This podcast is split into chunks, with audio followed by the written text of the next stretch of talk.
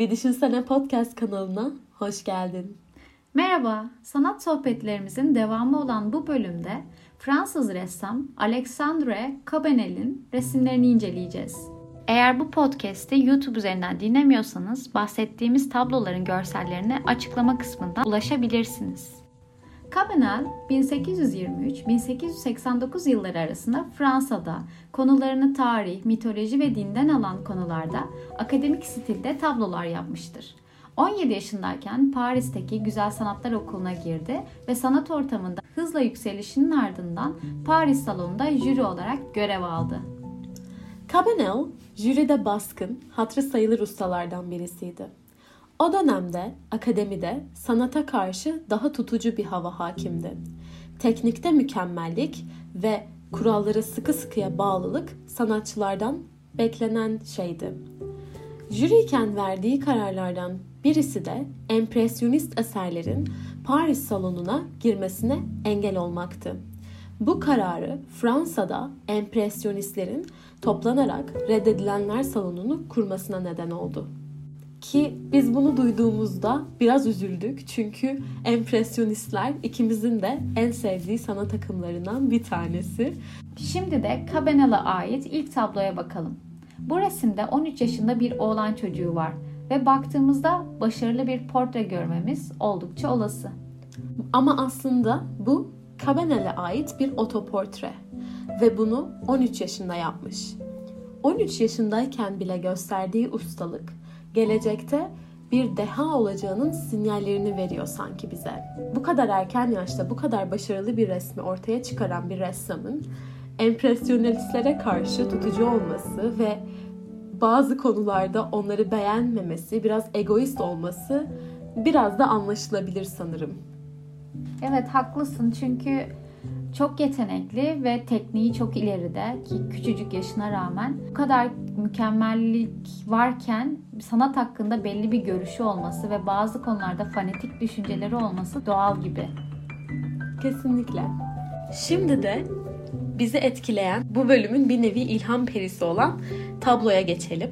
Biz bu tabloya Celil Sadık'ın Batı resminde Aşk ve Bazı Küçük Felaketler kitabını birlikte incelerken rastladık. Bu tabloyu Cabanel 1847 yılında yapmış. Şeytan Dante'ye şöyle dedi. Tanrı'yı gerçekten tanısaydın sen de ona ihanet ederdin.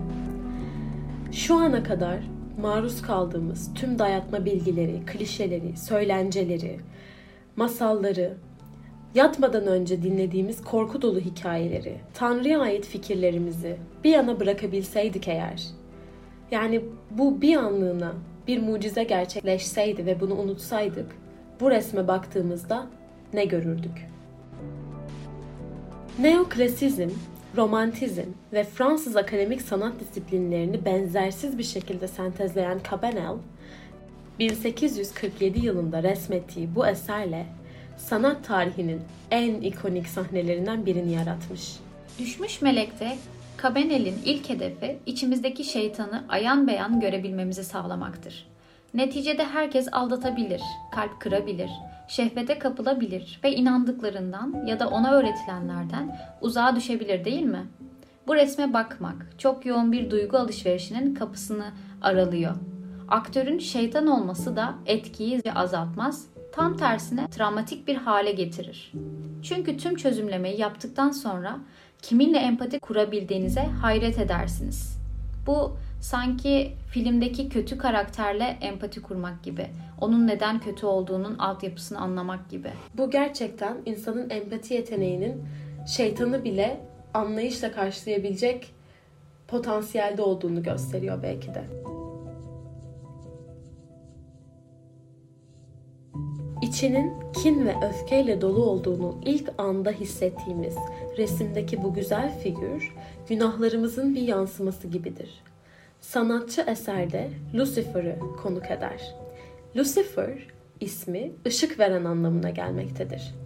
Ressam da bu yönlendirmeye riayet ederek tüm günahların ve kötülüğün kaynağı sayılan iblisi olabilecek en güzel betimlemeyle yansıtmaya çalışmış. Bunu da kutsal metinlere yaraşır bir şekilde yaptığını söylememiz gerek. Latince'de gün yıldızı anlamına da gelen adıyla Lucifer burada kötü, çirkin, kaba bir karakteri çağrıştırmıyor bizlere. Kabenel'in meleği tasvir edişine ilham veren metinse Tevrat'ta gizli aslında. Tevrat'taki metine göz atarsak sen güzeller ve bilgeler içinde en mükemmeldin. Tanrı'nın bahçesinde Eden'deydin. Elbiselerin işlemeli, taşlarla ve altınlarla süslüydü. Bunlar sana yaratıldığında verildi. Gücünden ve kudretinden dolayı seni bekçim yaptım. Tanrı'nın kutsal dağına ve ateş tarlalarına girebiliyordun. Yaptığın hiçbir şeyden sorumlu tutulmuyordun. Sonunda için kötülükle doldu. Şiddeti yarattın ve günahkar oldun. Bu yüzden seni Tanrı'nın dağından men ettim. Seni ateş tarlalarının bekçiliğinden men ettim. Güzelliğinden dolayı için kibirle doldu senin. Bilgeliğini ise kibrin ve ünün için kullandın. İçindeki ateşle birlikte seni dünyaya hapsettim. Senin peşinden gelenlerle birlikte sonsuz ateşler içinde yanacak, küllere dönüşeceksin. Bu resimde gördüğümüz Lucifer, kibrinden dolayı insana boyun eğmeyi reddetmiş, hırsının kurbanı olmuş ve cennetten henüz sürülmüştür. Michelangelo'nun Musa heykeli ne kadar erdemli bir öfkeyi, hiddeti ve iradeyi temsil ediyorsa, Cabanel'in şeytanı da o kadar sonsuz bir öfke, kin ve günahkarlığı temsil eder. Babası tarafından azarlanmış ve sürülmüş cehennem prensinin yaşlı gözlerini büyük bir güç ve kin ile boşluğa diktiğini görüyoruz. Kızarmış gözlerindeki yaşlar hem duygusal bir acıyı hem de cehennem ateşinin vereceği fiziksel acıyı yansıtıyor. Bakışları masumane değil, tek kelime etmese de içinde kopan fırtınaları ve intikam arzusuyla yanıp tutuştuğunu hissedebiliyoruz. Kendi intikamlarımız, ucuz kibrimiz ve aciz kindarlığımızı hatırlatıyor bu. Hem Lucifer'a hem de kendimize üzülüyoruz adeta.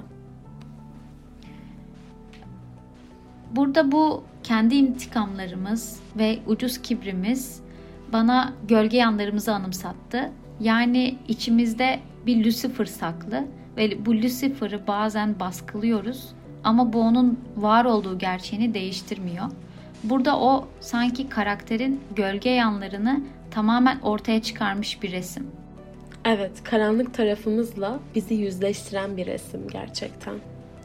Cabanel bunca duyguyu bir arada yansıtan bu sahneyi tek bir amaç uğruna kuruyor aslında.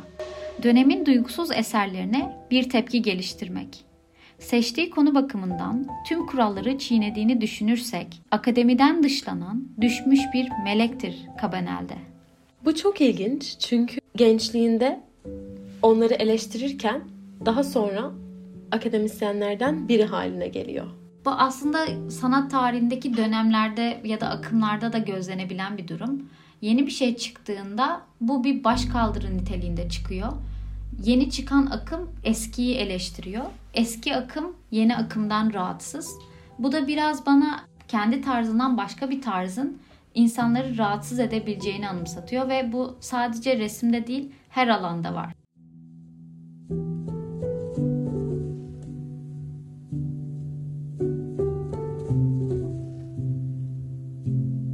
sürgün edilmiş, dışlanmış ve intikam yemini etmiş olan Lucifer'ın bakışları, izleyen için tanımlanması zor bir has kaynağıdır. Aslında gözyaşlarına üzülmekten çok bakışlarının ardındaki öfkeden etkileniriz. Duruşu, kanatları, rüzgarda savrulan saçlarıyla o kadar heybetli ve büyüleyicidir ki ondan korkmak ya da onun için üzülmek mümkün değil.'' Neredeyse öfkesini haklı görüp empati kurabileceğimiz bir iblis ile karşı karşıyayız. Kendi isyanlarımızı, başkaldırılarımızı düşündürüyor. Tıpkı Cabanel'in akademiye başkaldırışı gibi. Şeytan öfkesini öyle güçlü bakışlarla yansıtıyor ki buna maruz kalacak kimseye acıyor, hayranlıkla dolu bir gülümsemeden alıkoyamıyoruz kendimizi. Anlayacağınız sergilendiği tarih itibariyle yıllarca kabul görmeyen ve olabilecek en ağır eleştirileri alan bu eser, Cabanel'in duygularını da çok iyi yansıtıyor bize. Bu gözler belki de akademinin eski kafalı jürilerine bakıyor. Onun cehennemi bizim dünyamız belki ve bizi kendi dünyasında ağırlayacağı günü bekliyor.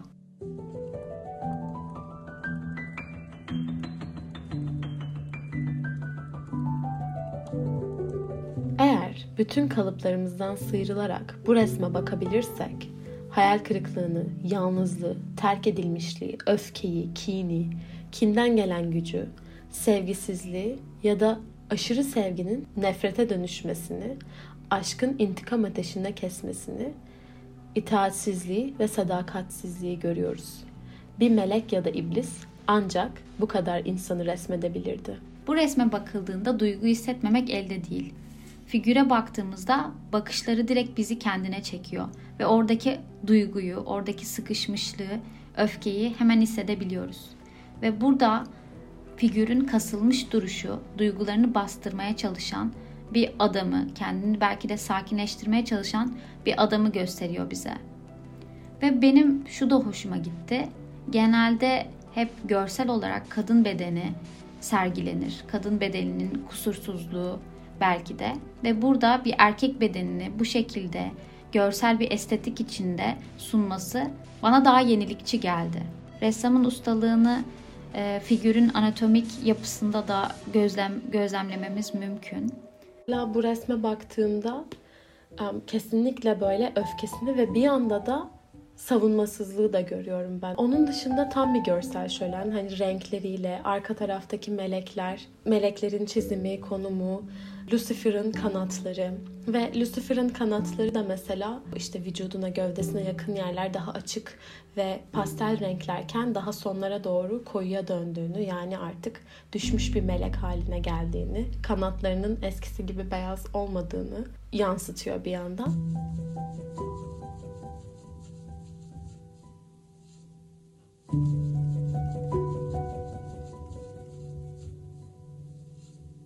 Evet şimdi de Cabanel'in bir başka tablosuna geçelim. Bu da Paris salonuna kabul edilen ve salonun en ilgi çekici resmi haline gelen bir tablosu Venüs'ün Doğuşu. 1863 yılında çizdiği Venüs'ün Doğuşu isimli tablo 19. yüzyıl akademik resminin en bilinen örneklerinden biri. Roma mitolojisinde aşk ve güzellik tanrıçası Venüs. Venüs'ün doğuşunun öyküsü tanrısal güzellik bildirisini yeryüzüne getiren gizemin sembolü olarak görülüyor. Mitolojide Kronos, tanrı katında gücünü devralmak için babası Uranüs'ün cinsel organını keserek denize atar. Bunun sonucunda denizde döllenme oluşarak deniz köpürür ve Venüs doğar. Venüs'ün doğuşu tablosu uzun yıllar boyunca resmedilmiş mitolojik bir hikaye aslında. E, Cabanel'in Venüs'ü Botticelli'nin Venüs'ünden kompozisyon olarak farklılık göstermekte. Çünkü Cabanel ilhamını Yunan ressam Apelles'in Venüs freskinden almış ve bu freskte resmedilen Venüs yatay bir biçimde. Bu tablosunu da oldukça beğendik. Tabloda aydınlık bir gökyüzü bizi karşılıyor ve uzanmış, saçlarını dalgalara salmış bir kadın var. Bu da Venüs. Arkasındaki melekler Venüs'ü selamlıyor. Denizin köpüren dalgalarını görüyoruz ve yine soğuk tonlar hakim. Şimdi de son olarak Capanel'in bir başka eserine göz atalım. Eserin adı A Poet Talking with His Muse. Bu esere baktığımızda iki figür görüyoruz ve romantik bir resim. Orada sanki kadın adamı teselli ediyor gibi. Karanlık bir ambiyans var. Işık ve e, gölge hakim, kontrast bir resim. Bu da direkt figürlere odaklanmamızı sağlıyor. Bu resme bakıldığında kendiliğinden bir hikaye yazmanız çok mümkün.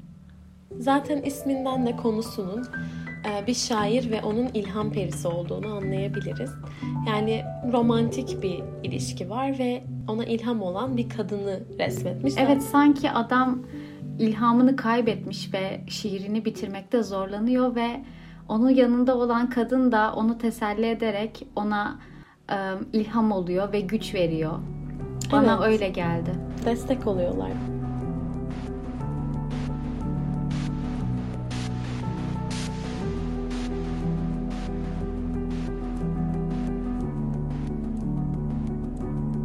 Bir sanat sohbetinin daha sonuna geldik. Umarız bu bölüm sizin için de keyifli bir bölüm olmuştur. Biz Cabanel'i keşfetmeyi çok sevdik ve resimlerini de tarzını da çok beğendik.